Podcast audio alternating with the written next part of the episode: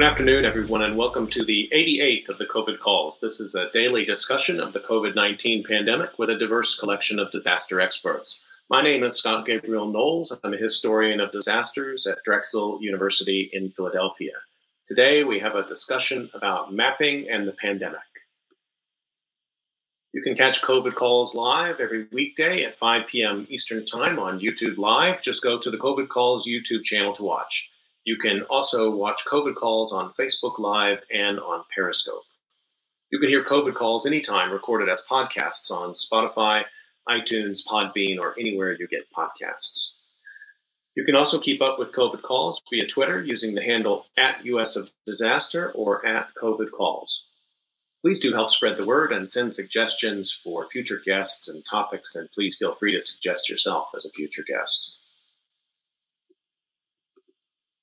As of today, July 22nd, 2020, there are 15,008,046 confirmed cases of COVID 19 globally, according to the Johns Hopkins University Coronavirus Resource Center. That's up from 14,774,887 cases reported yesterday. Of those, 3,919,550 are in the United States. That's up from 3,858,686 reported yesterday. There are now a total of 142,350 deaths reported in the United States. That's up from 141,426 reported yesterday.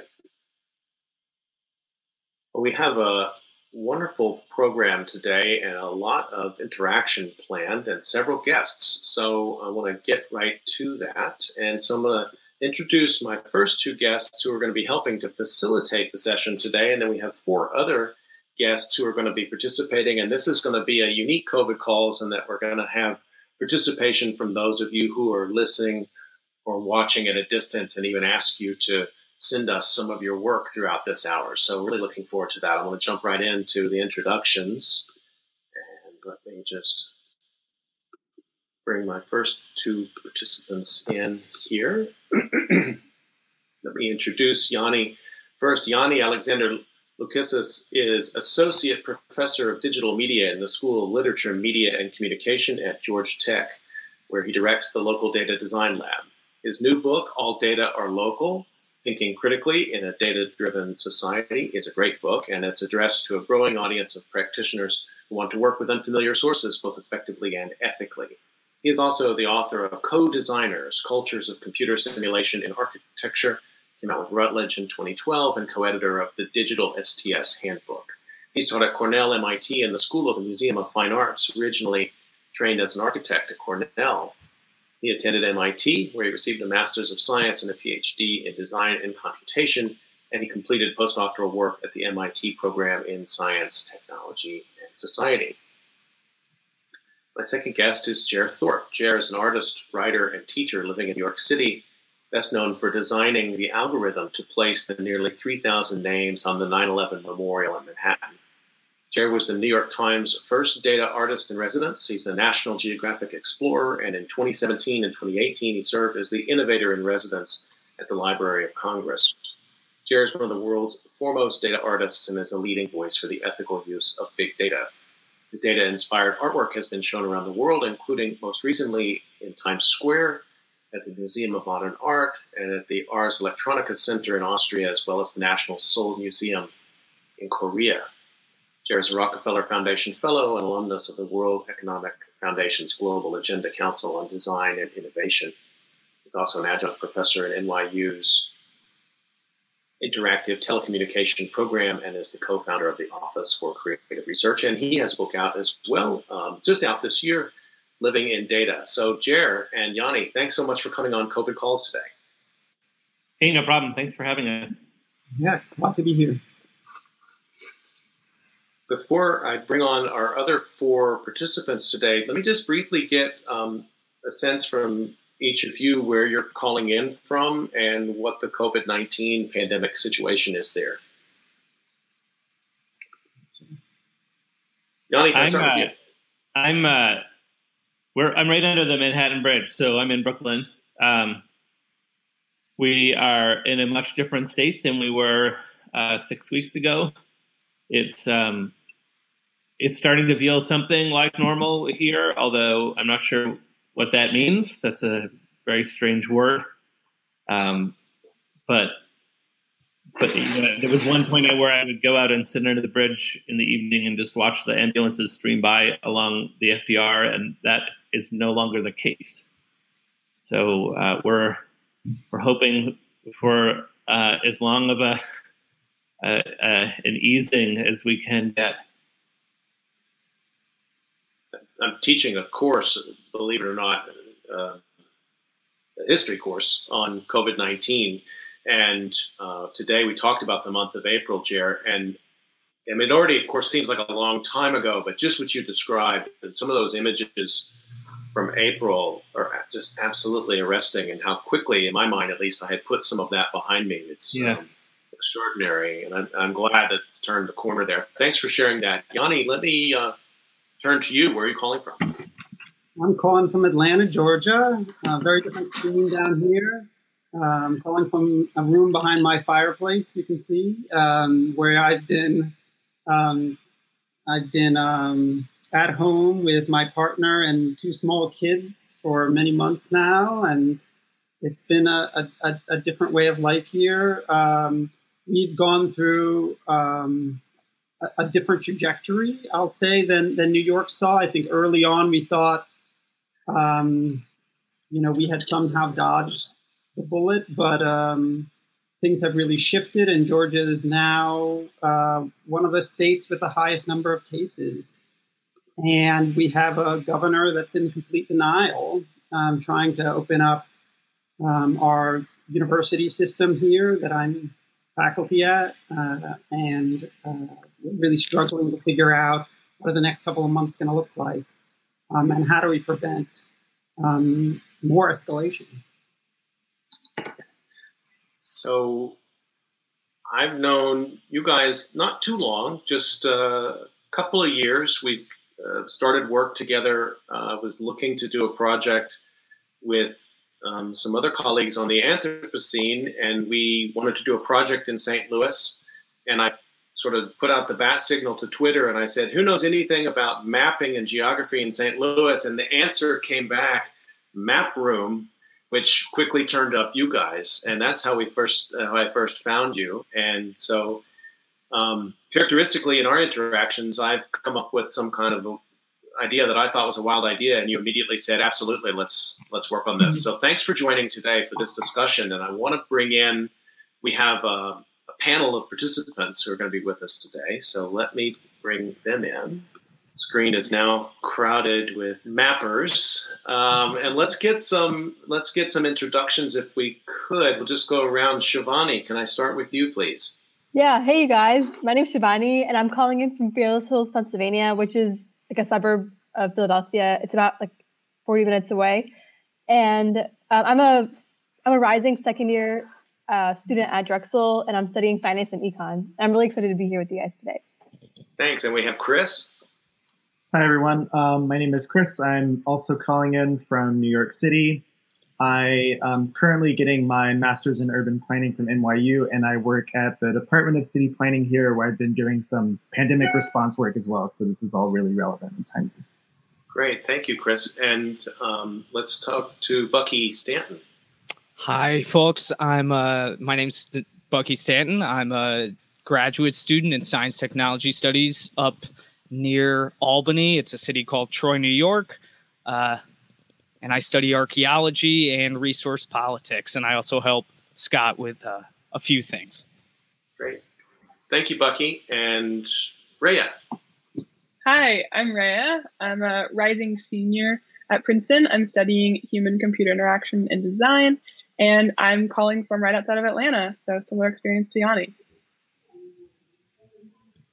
Thank you all of you for making time uh, for this today. And we will have people watching and sending questions and comments. And as those come in, I'll put them up on the screen. So now we're all about to get very small on your screen as uh, I think Yanni's going to take uh, control and I'm going to bring in to the frame here some discussion of what uh, the map room is and your approach to data and mapping, and then helping us think through a little bit about what COVID 19 is from a geographical and psychogeographical perspective. So let me bring that up on the screen there. And Yanni, I think you have it. Thank you. Well, we're going to start really hands on. Um, and I'd like to actually um, pass it to Jer here, um, who's going to take you through a little tool that he built um, just in the last couple days um, to help you you all make some maps at home. And we're hoping that uh, as we talk, you can be drawing, and before the hour is out, maybe you'll share some of that with us. So, Jared.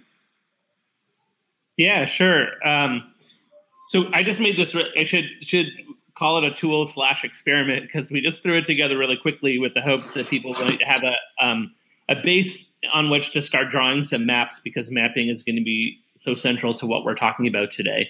Um, so if you go and visit that site, yeah, you'll see just a really simple mapping tool, and you can use the search bar to enter in an address. And what you want to do is just get an area on the screen that you think you're going to want to draw your map in. Um, as to what that map can be, um, that's really up to you. I started drawing one. Um, it's it's a map of the area around me. Uh, I put some red crosses down there by the bottom. Uh, that's where the ambulances were parked when I would go for my uh, birding walk in the morning in the park. And I've just been adding some notes as we've been talking. And and so there's actually kind of two things we want to do today as far as maps are concerned. To start talking about a map as an individual way to help document and maybe understand your pandemic experience, but then to think about maps as instruments to read um, other types of data. Uh, and and then I said two things, but there's three. And the third thing is to think about maps as a way to bring ourselves together and to think about shared experience. So I can use somebody else's map to understand how their pandemic experience might have been different than mine, and that that could be a geographic difference, it could be a demographic difference, it could be an age difference, could be all kinds of differences, and and that's what we want to get people doing. Um, I don't want people to feel too much pressure about about using the map tool right now. You can always go back later and build one of these maps. But what we'd love to do is get a collection of maps that people have built with this tool that we can start overlaying with each other, that we can start combining with data, um, and, and do some fun things with. But for for now, really, all you need is a piece of paper and and and something to draw with. I brought like I brought my uh, crayons and I've got some uh, pencils and all kinds of things to draw with. Now, you yeah, you do need a printer, which Yanni and I were saying. Maybe printers are kind of mm. rare technology. So again, if you want to if you want to just do it without the interface, you can think about your neighborhood around you, or even your apartment, or something like that that you might want to just start to draw. You know, I love it just to be thinking about using it as a note taking experience while we're while we're talking, um, and we'll we'll get into more detail about about what we'd like to do with the maps as we move forward. You can see um, there's some instructions on the side. It says, you know, and this is our suggestion for how you might go about making a map. Um, search to find, use the search to find your home. So if I put in like Atlanta, Georgia, will take me in here. Okay, so there's, I'm starting to recognize Atlanta. Here's I 20, I 75, 85. Um, and you start to get a street grid, and then you can um, just ori- orient this and find the extents that you want for the map. And this is going to be the base layer. And, you know, if you do control P, you can just print this um, and then use it as a base for drawing your own um, paths and um, adding adding things that you want to add, uh, labels, or even you know you can put um, start to kind of paste stuff on there if you want, um, and, and, and get your own map. So, yeah, and when you print it out, there's a little QR code that prints out, yes. and we'll use that eventually to kind of align these things and add some data on top of them. So go ahead and try it out as we're talking, and we're going to get going with the rest of our our um, discussion here. And you know, feel free to ping us if you're having having trouble.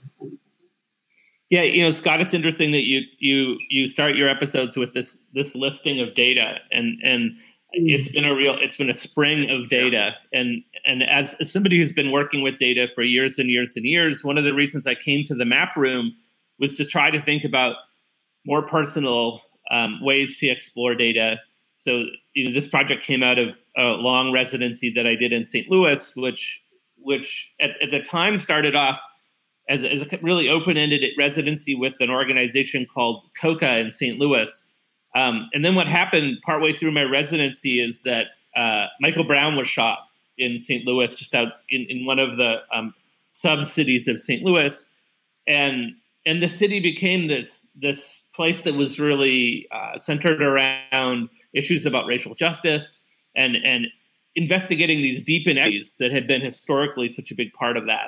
And so I kind of discarded any ideas I had that I was going to work on some type of uh, you know data artwork and instead thought okay let's make a place where people can come together and talk about their experiences in the city uh, centered around data so this is really the driving question i think for us that's kind of helped the project to move forward how do we create spaces in which people can examine challenge and redefine the stories that uh, they feel data are telling about their lives and the places they live. And how can they bring data into a dialogue with their own lived experiences? Uh, and maybe Jared can talk a little bit about how this unfolded in St. Louis, and then we can tell you about how it's subsequently um, moved to other places and taken dif- different um, and new forms. Yeah, so the you know the idea of the map room actually came from uh, two things. It was this this kind of uh, this cultural artifact of the space where lots of people would be gathered around a large table, like usually in wartime, they they would be able to be using this map as a kind of means of dialogue. And and central to my understanding of that was the scale of these maps. Like all of us interact with maps, but now more than ever they're small and and and so I wanted to think about what it means for people to convene around larger maps. And a friend of mine, Patrick Meier, who who some of you in the disaster world may know, um, uh, did some work um, post a, large earthquake in Nepal, and uh, he showed some pictures that he had done in Nepal of bringing these gigantic photographs of of uh, the disaster area to the people who lived in these communities as a way to sort of for them to to think about how things should should should happen as far as the recovery is concerned. So when we built MapRoom, it was it was really thinking about bringing people together. These are convenings, and then we were thinking about scale. So you can see this is an old gymnasium. Um, the maps themselves are 10 feet by 10 feet. Um, there's 31 of them hanging uh, in in the gymnasium, and and they they just offer you this really social scale to deal to deal with maps and you can see some pictures of people there on their hands and knees drawing and and so while they're drawing it becomes a, a, a way for them to to think you know they don't have to worry about getting in somebody else's way. And then when people are convening around the maps again it, it, it's just a much different experience than trying to look over somebody's shoulder on their laptop. And and so that's really one of the big things we were trying to do. And you know, I always I always thought about map room, especially in this case, as a way to it's like a machine for changing perspective. So when I come into the map room, uh, I might look at a certain data set only from my perspective. But when I bring a map down that's made by ninth graders, or a map that's made by um, people who might be homeless, or a map that's made by city workers, I automatically see the city through a different lens than I would have before, and therefore I see the data sets in a different way than I would have before. And, and so what we did is, as well as as well as building the space and making curricula for the schools and and and you know hiring a really awesome um, facilitator who Emily Catedral who did a lot of work with us. We also did this kind of what I call a data liberation task, which was can we get all of these different data sets about the city and put them in one place so that people can overlay them on top of the maps that they've drawn. So you can see that it, this includes historical maps, um, sort of contemporary civic information, and then lots and lots and lots of different data, data layers that we put on top. So the experience of map of, of the map room, if you're a map maker, was that you come and make this map, and it usually takes a few hours. It can take you know up to a day, and then you can go through these layers and help understand how the city is changing. Um, and then if you're a, a, visitor to the map room, you can come in and take a map that somebody else has made and done the and do the same thing with these map layers. And so this became what we found and what a lot of people told us was it was this kind of this place where they could speak about issues that maybe they wouldn't feel comfortable talking about in another setting because you had this data in front of you that you might not use as as as you know God's truth. I hope you don't use it as God's truth, but it's a it's a reference point. It's something for people to kind of meet on. I and I you know I always say that it, it, it's like um, it's like a dinner party, but it's like a data party.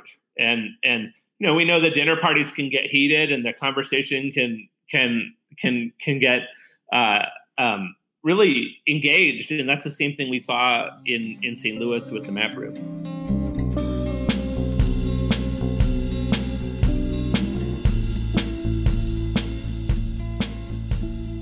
So this this is my favorite map. Um, it was made by a group of ninth graders from a school called Brittany Woods, um, and they, they made a map of of all the places in their neighborhood that they felt were safe, and then they colored it by who felt safe there. So you can see the the key that they made.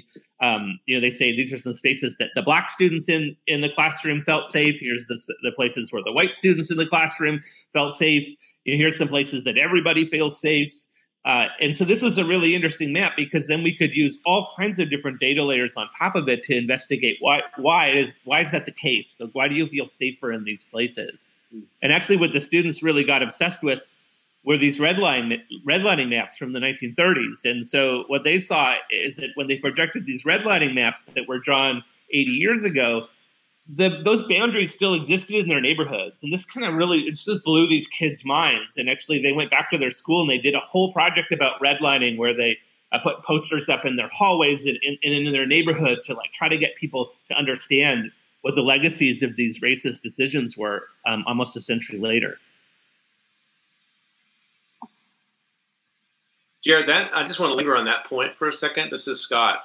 Yeah, I, that to me is such a powerful um, act that you know these maps, particularly the ubiquity with which we can pull up pretty detailed maps in our devices now, yeah. but that when you introduce that historical layer, um, those students will never look at at any map probably the same way again. But we had that same experience in Philadelphia around the work of uh, geographer, historian named Anne Whiston Spirn, who did a project about the Mill Creek neighborhood in Philadelphia, and have questions about well, who would decide to put a building there?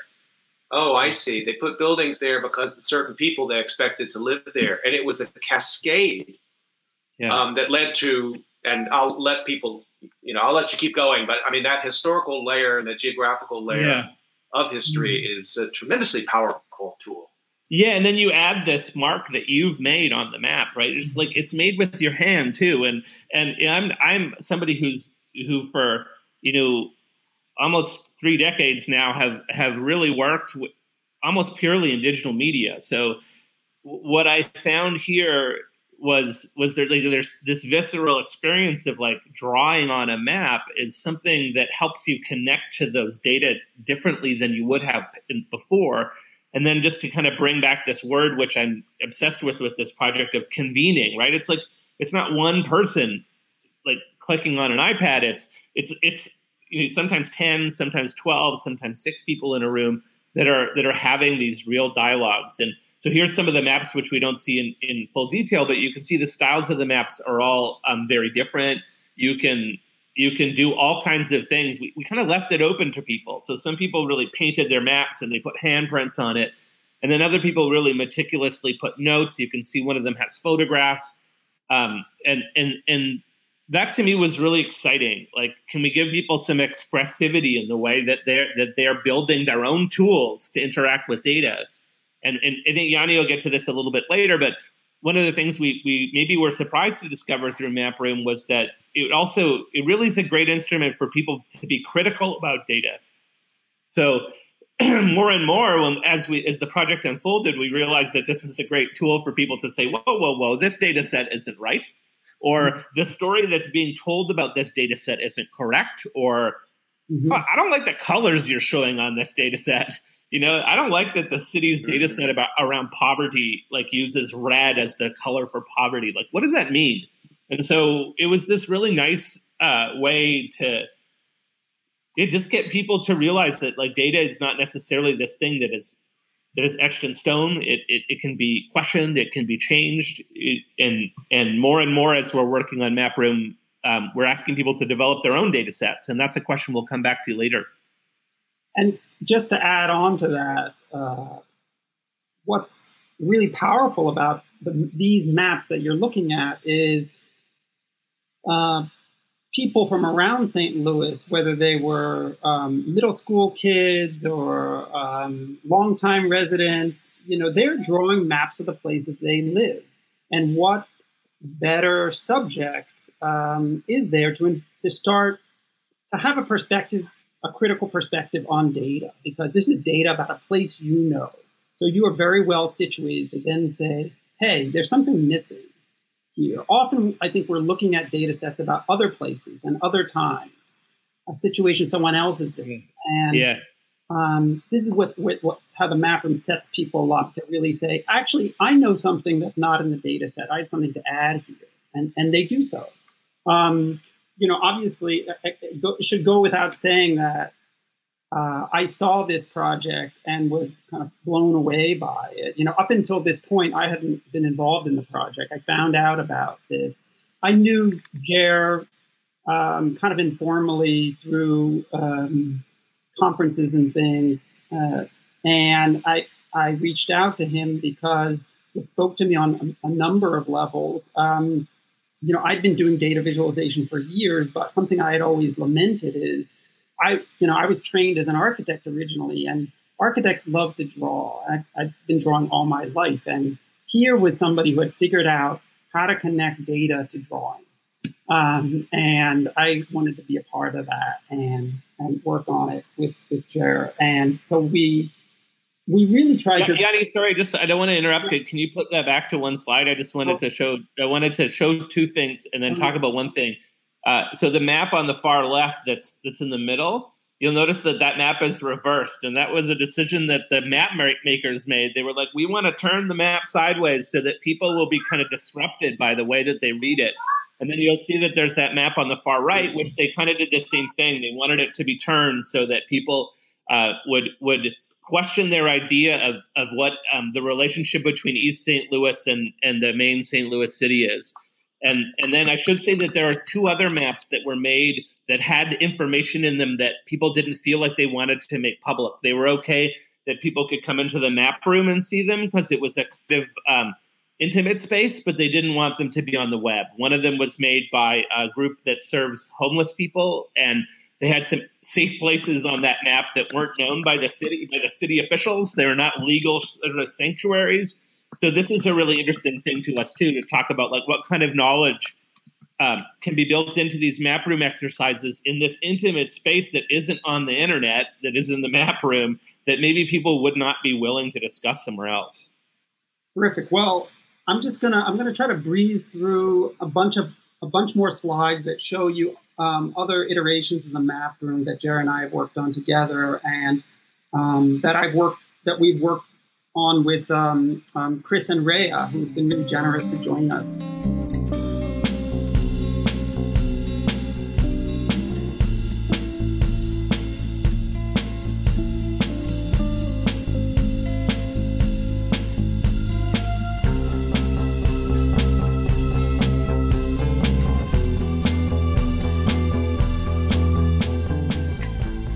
Yanni, let me just remind people as you're going into that that you're listening to COVID calls, and we're having a special uh, discussion today about mapping and the pandemic. So we're hearing about the work of uh, Jared Thorp and Yanni Loukissas in their map room and other collaborative projects. And while people are seeing this, we have our our in-house group that's also mapping, and those of you home or wherever you are can also, um, if you just go to, I'm going to put it back up on the screen, the site where you can go to do your own mapping. And then, um, so go ahead, Yanni, let's make sure we um, leave some time. We're going to end about 6.05 today, so we'll leave time for people to share what they did. Yeah. We Go got ahead. two maps Thank you. already, by the way. Thanks to uh, um, Jorge and Robert, who both sent in their maps already, which is exciting. Very Great. uh, cool to see. Awesome. So I think this kind of sums up uh, our thinking about how the mapping could expand to other places. It really becomes an exercise in, in creating a number of, of, of local spaces where people can creatively and collaboratively, co- collaboratively explore data.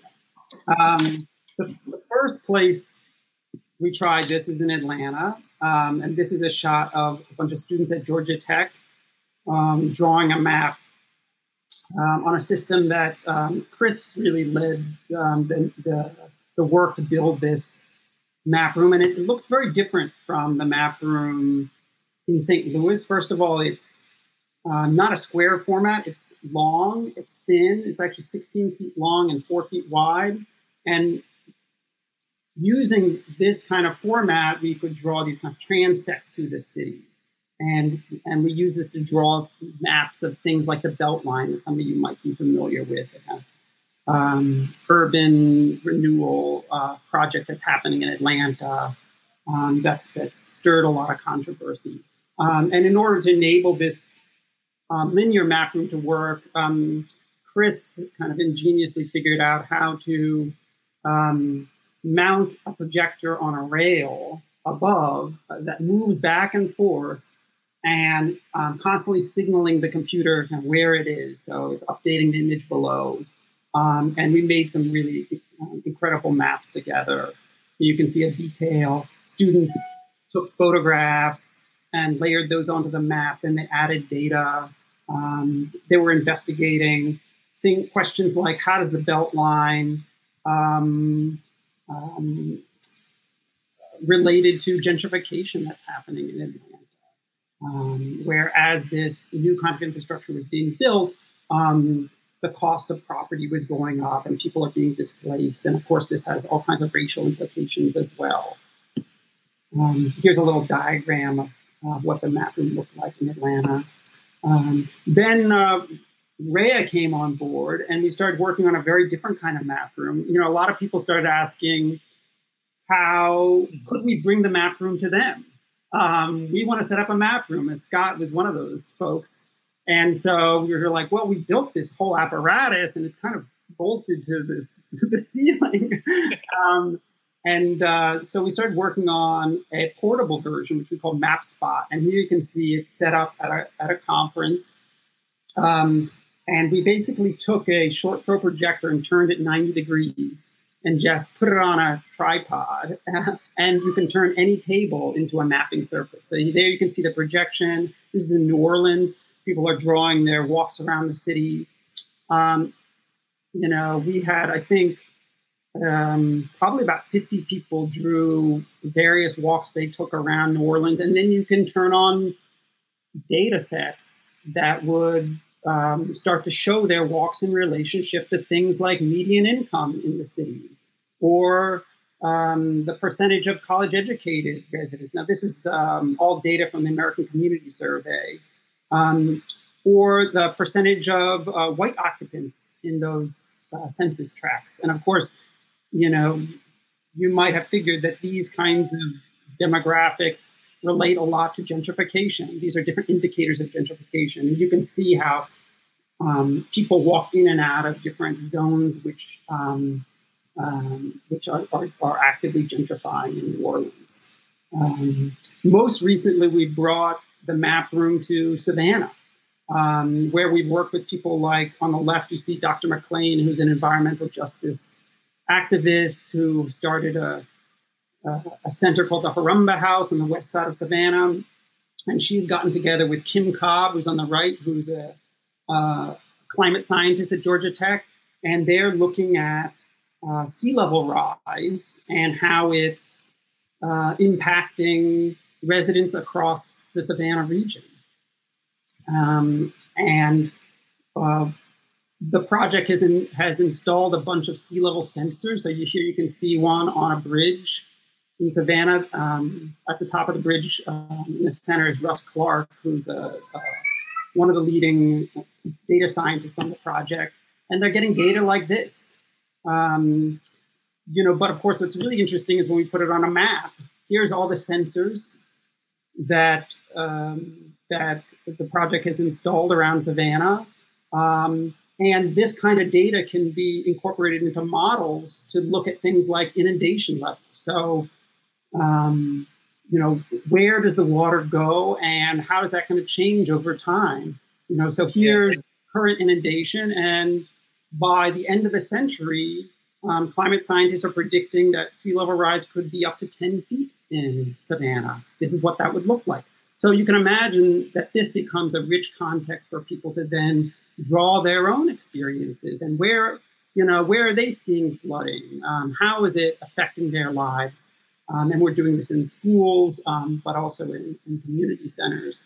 Um, of course the you know as we're planning all this the pandemic hit and uh, you know i end up in my basement um, with this device figuring out okay well how does the map room now work? Um, you know when we can't get together we can't convene. Can you draw a map on your own? And of course, I, I, I experimented with trying to draw some maps um, by, myself. Um, I took a lot of walks during this period with my two young kids, uh, Felix and Sonia, kind of around the neighborhood. They have a lot of energy they need to get out. So I've been, been thinking about how to map that, um, taking photographs of, you know, how my neighborhood is changing.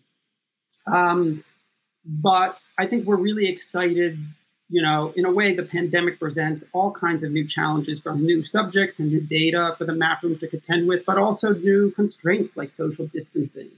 And so I, I think we would like to use the remainder of the time to talk about um, what does the map room mean for how we might reflect on the pandemic, and what does the pandemic mean for how the map room has to continue to transform and be something new the people who are find themselves in new places, both spatially and um, um, emotionally.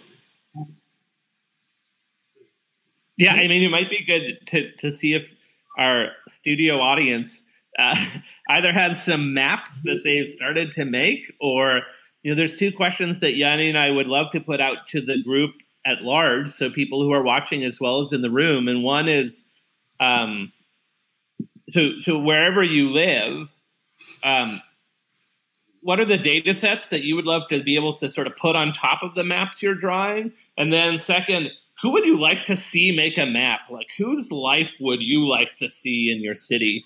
So uh, we, we, can use those as framing questions for for um, for our guests. And and if, if, whoever wants to jump in and talk about maybe what, what they've been thinking about with map with mapping and the pandemic and and and any of those questions that would be great to hear from you. Well um, i've been trying to use a, a, screen grab. I don't have a printer but i've been using a screen grab of of my local area in troy. And I've been trying to map where I feel safe and where I don't feel safe. Uh, and I've noticed that all the areas I don't feel safe are commercial areas. Basically, they're the main throughways, they're the gentrified areas of the town, um, and that gets me thinking. In to your question, that I would love to see because Troy's a kind of small town near Albany. It's dominated uh, commercially by a couple, you know, central nodal characters who have capital, who you know, kind of block by block scoop up and gentrify places uh, or build things in the area. And I'd love to see a map of their like where they're going because they're very visible in town. These certain characters, I don't want to like you know out them or anything, but how, what what what's their relationship in spreading the pandemic since they own restaurants, they own uh, bars, they own these things, and they have an incentivization to stay open, and that the commercial density areas are are where I don't feel safe. Um, one thing that I noticed was like that first came to my mind on how this could be useful is so like since the beginning, since like March, I've been really privileged to you know be at home and like everything. So I've just kind of been thinking of ways that how I can like kind of give back to my community without you know having to actually be somewhere. so recently, um, my township they've been they've been doing um, like a virtual food drive, and basically like they on their Facebook po- they put up a Facebook post saying if anyone has like any non-perishable foods like to donate, just you know leave them outside your house, and um, we'll come pick them up with like with a non-contact pickup, you know. Um, and like one immediate like thought that came to my head was how cool would it be if we could use uh, if a community could use MapRoom to be like, hey, look, I have, you know, some non-perishable foods here that I like to donate, and like, it'd be really useful. That is just something that came to mind uh, for my community. But yeah. Yeah, I think about where I'm interacting with maps right now, and I realize it's mostly through Strava, which is like the cycling and running app. And when you start to hmm. track your runs, or if you plan a run or cycle, you can see like a heat map of like where people are traveling. I think the biggest thing that I've realized through my experience with my friends and family is like people are restricted more and more to different areas based off where they live. If they live in a a city with more or less green space, um, or even just now in my area, seeing where people choosing to run. What na- why do certain neighborhood streets have more um, traffic here, and kind of um, what that might be an indicator of? I think that could be a really interesting layer to add on to the map box or map spot. Yeah, that that's there, there, this concept of scale, I think, is one of the things that we wanted to to build into MapRoom from the beginning. And you'll see in St. Louis that some people map literally a block, and other people map the whole Metro St. Louis area. And so, I, I, for me, I've been really thinking about scale. Like, I think all of our worlds have dramatically shrunk, and and mm-hmm. uh, like, ha- how does mapping operate to to show that? and and so I think one of the questions I have about map about MapRoom, which we really haven't talked about much, is how to how does how do people's kind of map how does the mapping exercise bind with time? So can I maybe make a series of maps that hmm. show like March 26th and April 26th and May 26th and June 26th and kind of how my life has changed mm. over that time. Um, I think that's it, and that's a, a question that kind of relates to to to what other everybody has said already. That was exactly what I was thinking about. I, I wish we had been able to do this exercise right before the pandemic, um, because especially with like a breakdown of of transportation options and other factors that are restricting us. Um, I know personally, at least my sense of like home and location has been skewed pretty quickly by just the way that my life has changed. Um, but on top of that, too, I just think it's it's the impacts of COVID have been so tied to geography that that's something I would love to spend a ton of time unpacking because every time you see any sort of like data set about this, everyone always wants to know what it looks like when it's mapped because they know that there will be disparities geographically because so many other social factors are tied in. So I'd love to do more exercises to get, you know, one layer deeper than just like, the number of deaths by zip code because there's only so much we yeah. can learn from that to really see how the pandemic has affected people geographically depending on where they live. I think kind of going off of that, seeing where where COVID is hitting geographically also makes us realize where pre-existing conditions, like we talk about these pre-existing medical conditions, these were already geographically um, like uh, dependent, and I think that raises a big question of why are certain areas more prone to X or to Y. Um, and that can really pull out that kind of a question.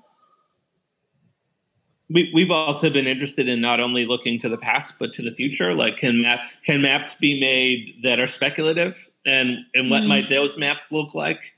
Um, and you know, for me, with, with when Yanni and I have been talking about this, is that you have those really central data data layers that make sense for COVID, like how many cases you, per block or per, per zip code, as you were saying, but then there's these other data sets that this condition of, of, of quarantine have made more visible. And Yanni was talking about, you know, he brings his kids out to play in all these waterways and he wants to know how polluted those waterways are. And that's something that you might not have considered before. Like the pandemic has changed your, your mm-hmm. view of that.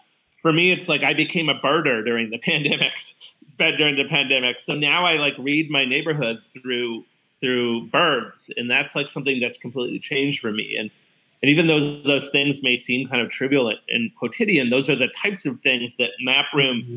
serves very well, as opposed mm-hmm. to these, I think, quite blunt um, uh, data data maps that you typically see that that don't ca- don't capture a lot of nuance.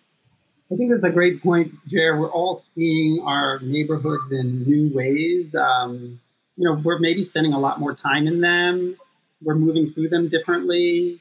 You know, I think one of one of the funny things that this this creek issue brought up for me because I, you know, of course I'm like, oh, should I let my kids kind of wade in this creek? And of course I went looking for data about um, about those creeks, and of course it reinforced everything I I, I should have known, which is that data is available, but it's not necessarily accessible. Like it's a lot of stuff on like different kinds of bacteria, you know, um, in units that I don't understand, and like yeah. reinforcing this sense that you know there's a lot of data out there about the places we live, but it's kind of inscrutable a lot of it, and we need um, better ways of um, you know not just putting those data into dialogue with our lived experience, but also um, learning the context around those data. And I think that the map room used to be a space in which you get together with experts you know, when I would get in the map room with Kim Cobb and she would talk about, you know, what do these sensor readings on sea level mean? Um, that was incredibly helpful. But without, you know, somebody there to fill in that context, it's really hard to know what to make of the numbers. And, you know, we're seeing this, you know, every day in the news as well, of course. You know, there's lots of data about the pandemic, but there are many, there are just as many different ways of interpreting it, you know. Um, so I think that's a, a persistent challenge. That, I mean, it, oh, go ahead.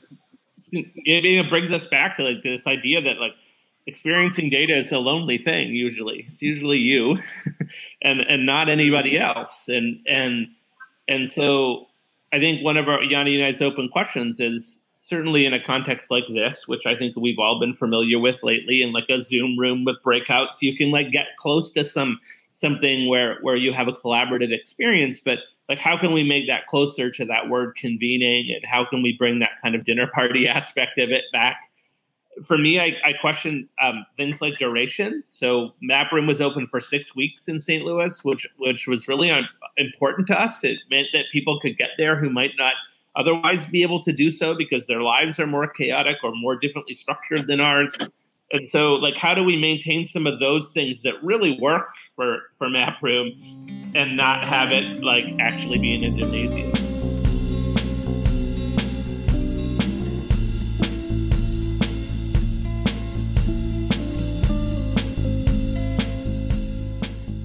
gymnasium i i want to remind people listening to COVID calls, and you can see the link here, and I'll make sure we can tweet out the link and keep that available for folks um, but just based on this conversation we're having, I'm seeing so many different dimensions of this that also helps me think about. So, one of the insights that has come, I think, from disaster research at this time is the importance that we don't treat the pandemic and the racial violence and the economic collapse separately, but we think about them in an aggregate and we think about the relationships among those three so that it becomes a something more complicated on purpose so that we don't make it less complicated and therefore our response isn't as robust as it could be. When you add on, just listening to this great conversation, this sort of mapping layer, um, which to me, in a sense, stands in for the desire to acquire data and knowledge for safety in the middle of the disaster, which quite often is a problem in disaster research more generally. Like, how do I find out where the water is or isn't? How do I find out where the fire is or isn't? Mm-hmm. Often that mm-hmm. kind of data gathering is very quick and its um, utility is pretty short lived.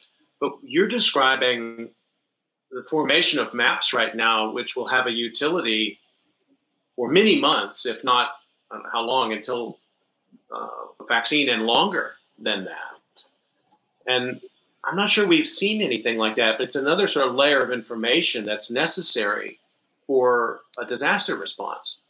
I think public officials who are trying to understand and manage this disaster still manage it very much the way you all have described like well, what county is safe and what county is not safe.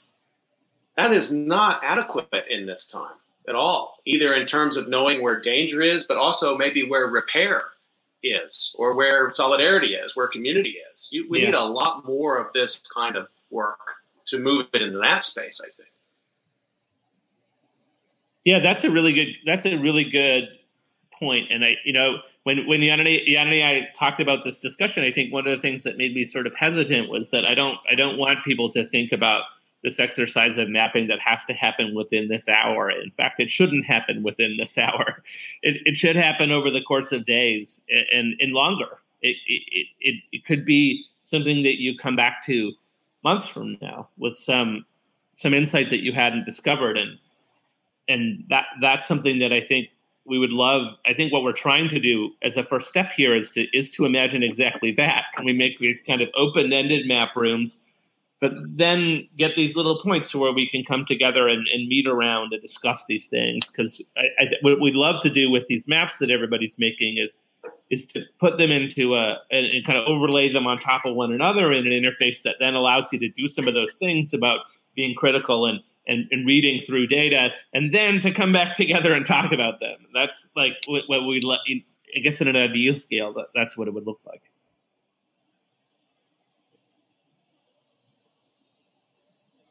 Are we at a point where we can see some of the maps that have been made in this, like a cooking show? This is what we were saying before. Uh, now that we've been talking, we're going to produce the I saw that some of you all made maps. Um, you want to hold hold them up, or just tell us about them? Or you can share screen if you if it's yeah. on your screen. I have. Who one. wants to go first? I Rhea? have. Rhea, you're going yeah. first. Let's okay, see if I can do ahead. this. It's on my iPad, so I don't know if you guys can see that. Okay, oh, yeah, yeah you guys kind of. Okay, cool. So this is where I am. I um, you can see the kind of a purple line. That's all the places that I've been biking and walking near me. Um, mm. It has not been fun. It's very hilly here, so it's been interesting. And then I also highlighted all the water because I'm spending my time by water. It's very calming to me, and I've been swimming in some of the lakes. And then all of the yellow spots are kind of the places that I have spent significant time. So there's my house. There's the spot by the lake that I go to. The long one is the Kroger where I go grocery shopping and the one down at the bottom is the ice cream store, Brewster's. So there's a photo of one of my runs by the lake. Um, this is kind of where my world has been. So, yeah. Thanks for sharing that. Yeah. Can you think about like what if you could put a data set on top of that? What what would you be interested in seeing? Either oh, a static one or a time based one. Um, that's really interesting. I think I would love to see the the map layer that we already have percent white occupancy.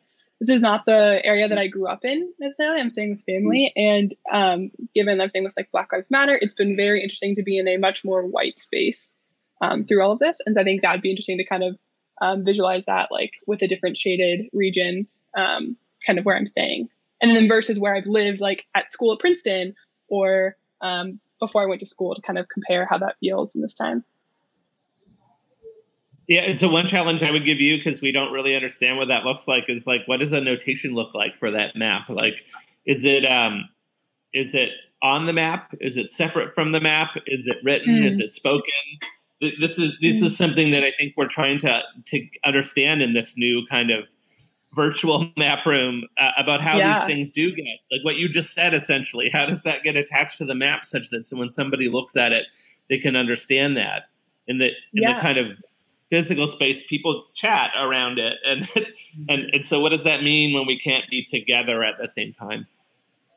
Yeah, that's really interesting. I mean, I can see the shades. Like in an ideal world, it'd be really awesome if I could put on my like AR goggles and like see different layers rise up with different things. There's lots of different ways I think you could could bring that to life at home.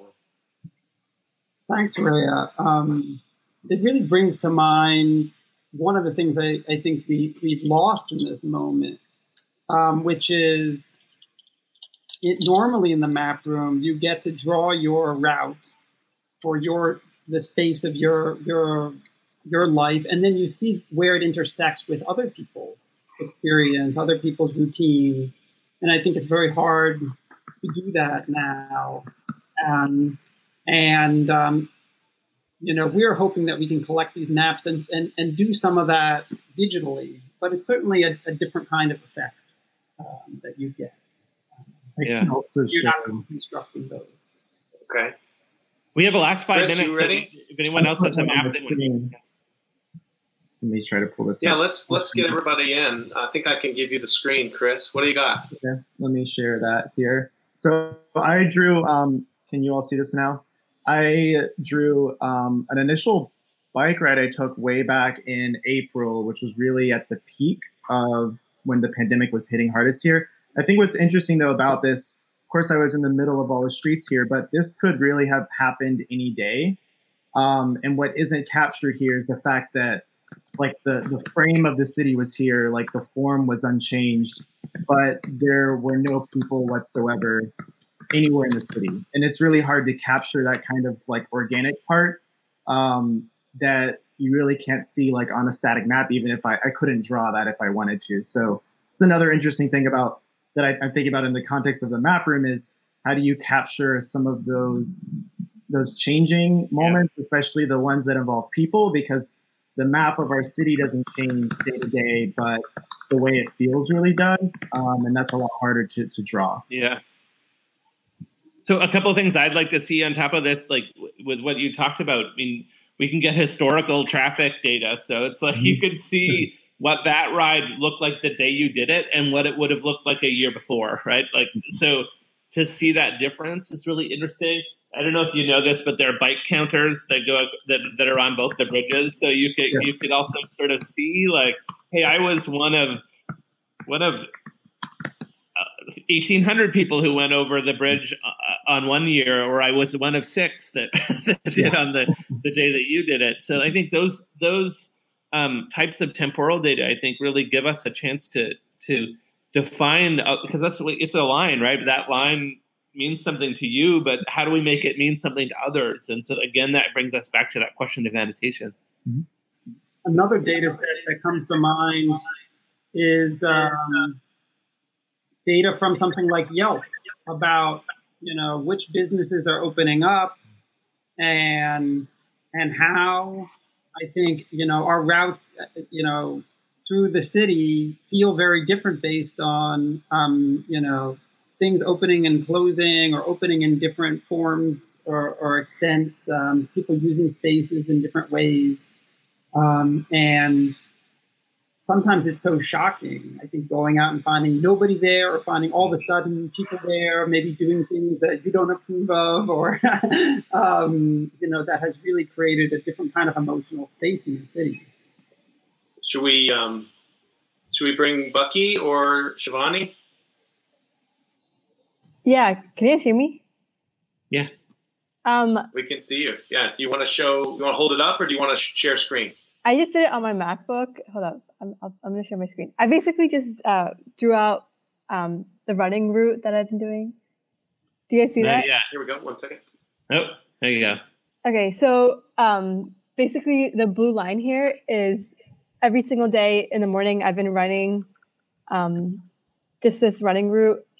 Uh, I didn't really get much time to expand on it, but um, it's just kind of a way. I've been just picking this route because I know that in the morning there's not that many, you know, joggers there um, around the lake. If you guys see um, Lake Caroline, um, but kind of similar to what uh, Raya was saying earlier, um, this could be a great tool for people, you know, just to see where there's a lot of traffic, like in terms of you know running and where there's not. So yeah, I I would definitely expand it more, um, but I was just kind of playing around with it. Can I ask a question that because running and cycling are themes that are, and mine also was a, a map of going into the forest, and on mine, Shivani, I would, I was already trying to figure out a way to notate it where I felt like, first of all, where I saw animals, but also mm-hmm. where people were following I'm saying something about myself here, but where people were actually following like mask guidelines and social hmm. distancing guidelines, and where people were not, like the dude who was blocking the bridge with his bike on the walking only trail and his dog off the leash with no mask for himself. Like I could take you, I could, I've got a big red X on that spot on my map. Yeah. So Yeah. I wonder, like, I there's so much synchronicity between like what I would have mapped and what you'd have mapped, but could you add like an interaction layer there somehow, or even like a mental layer of like where on this map you felt more or better or worse or? Yeah so uh, when quarantine first started i was trying to find different routes and one thing that i was really focused on was i know in the city um, you, know there's no buttons i get to press across the street you just kind of go but i was really trying to you know find routes that i didn't have to press um, a button to cross the street because this is not like a park or anything this is just a lake that's near my house that i can just you know run from my house every morning it's not like oh here's a trail and there's woods and there's animals and stuff. My main thing was I just didn't want to have to touch anything because um, I, I don't know if you have I don't know if ever, there's these everywhere, but like you got to press a button to like cross the street, and I was mm. like, I don't really want to be touching stuff. But that's, that's kind of one of like the main things I was looking at. I wasn't really like, oh, I want a nature trail or something. Um, but it was so like, okay, where can I run that has a sidewalk and um, that I don't have to touch anything to be able to get by. Yeah. That's kind of what I was really thinking about. Right what an interesting layer that I never would have thought of. yeah. And I think that's kind of one of the nice things about this interface is and the way that people are using it is that you don't have to be too precious about it. It's like do something simple, you know, try something again. We don't spend too much time on these, and we can iterate through them, and and that feels like something quite different from what we were doing previously. Bucky, do you want to share a screen, or you have something to hold up? Yeah, no, I'll share my screen here. Um, Oh, great. Okay. I'm the only one with crayons today. Let me see this. Uh, I have a four year old. Screen one. I have Where? two screen. Oh my gosh. Wow. Okay. Crayons are useful can in you, all settings. Whoa. Okay. Oh yeah. Can you see the map? Yeah, man. I can. Yeah. Okay, so this is kind of what you were discussing, Scott. It's kind of a mental map that started where I feel safe and then it turned into a traversing and then I tried to overlay. So where where you see the red is predominantly um, is kind of areas I don't feel comfortable walking around. I don't. They're commercial areas. Uh, they're kind of the like hotbeds where there's restaurants or takeout places. I just don't feel comfortable yet walking around there. To the across the river, that's Watervliet. That's not Troy. Uh, across the Hudson River, and that also has some commercial areas that I wouldn't feel comfortable. And then this big red uh, blob is RPI. Obvious reasons why I wouldn't feel comfortable at a campus of eight, 10,000 people. But then I started to overlay some stuff. So the yellow is where I have actually been in terms of like sat, and they are my house, the Stewart's down the street, and several friends' houses in the area. And the green light green area is where I've gone, uh, like for walks, for green walks. And then once I layered that, I tried to layer in almost a sort of like a like a a population's demographics. And so you could see North Troy and South Troy indicated in blue uh, with different stripes. And those are kind of areas that are more predominantly uh, front like marginalized communities. And I would the blue also represents like the borders of the blue where I didn't fill in were first from areas where I felt safe. And so then I mapped the dark gray area in the center, which is kind of the wider uh, part of town, I would say, which is, of course, corresponding to the commercialized and gentrified part. And then I started to layer some other things. So you'll see a uh, light blue arrow in the right hand corner. That's actually the direction of the nearest grocery store uh, where like actual grocer that's not a bodega or a very limited hmm. uh, shop. So that was a visualization of just how far away it is uh, to the next grocer. Albany is indicated just to indicate kind of like how far away the sprawl would begin for that.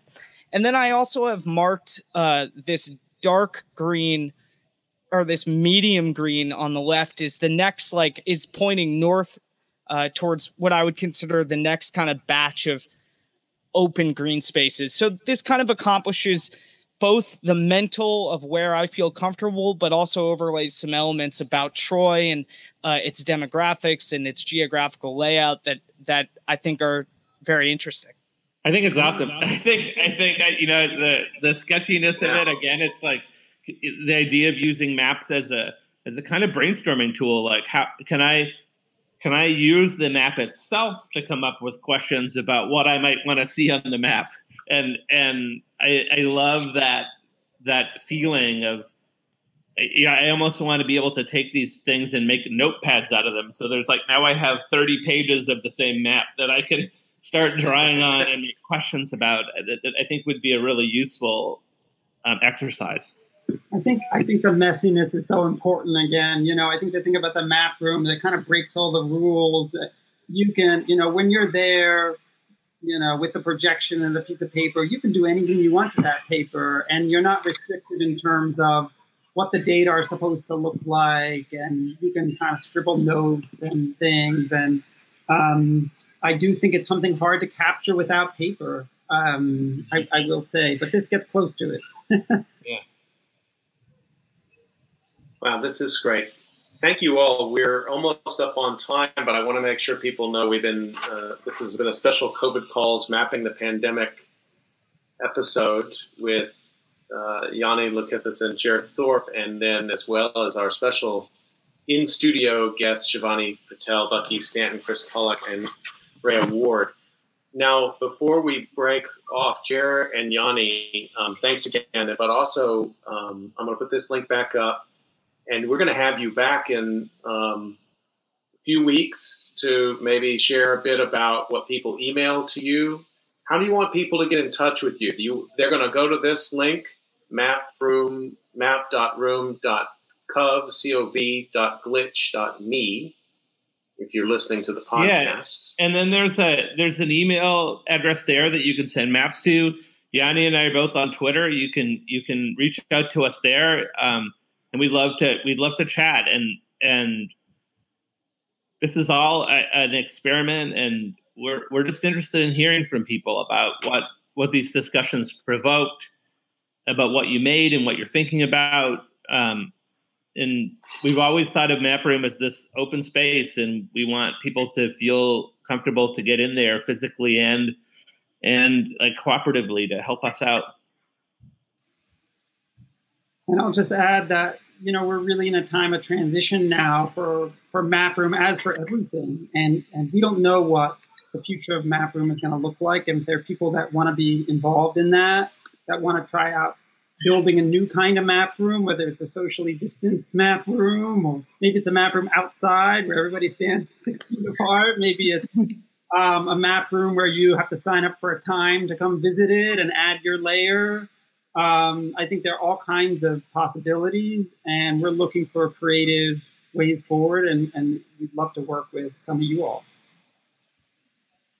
I want to thank Bucky Stanton and Shivani Patel Chris Pollock and Ray Ward for creating maps and just spending some time with us here today and showing us the range of creativity that people can undertake on their own and then send these to Jer and Yanni, and we'll have them back on COVID calls in a few weeks. So, um, wonderful. Much more to say about all of this. I was just thinking we do um, pot, we do uh, transcripts, as Shivani knows very well of the COVID calls episodes. And this is going to be a particularly unique one to transcribe. We're going to have to have a whole map inset for this particular uh, grouping of the of the COVID calls. So, thanks for making the discussion really interesting today. I appreciate it. Thank, Thank you. you. Scott. Thank you. Thanks for having us. Thank you. Really Anytime. Stay healthy, everyone. COVID calls Monday to Friday, five o'clock. We'll see you next time. Bye. Bye.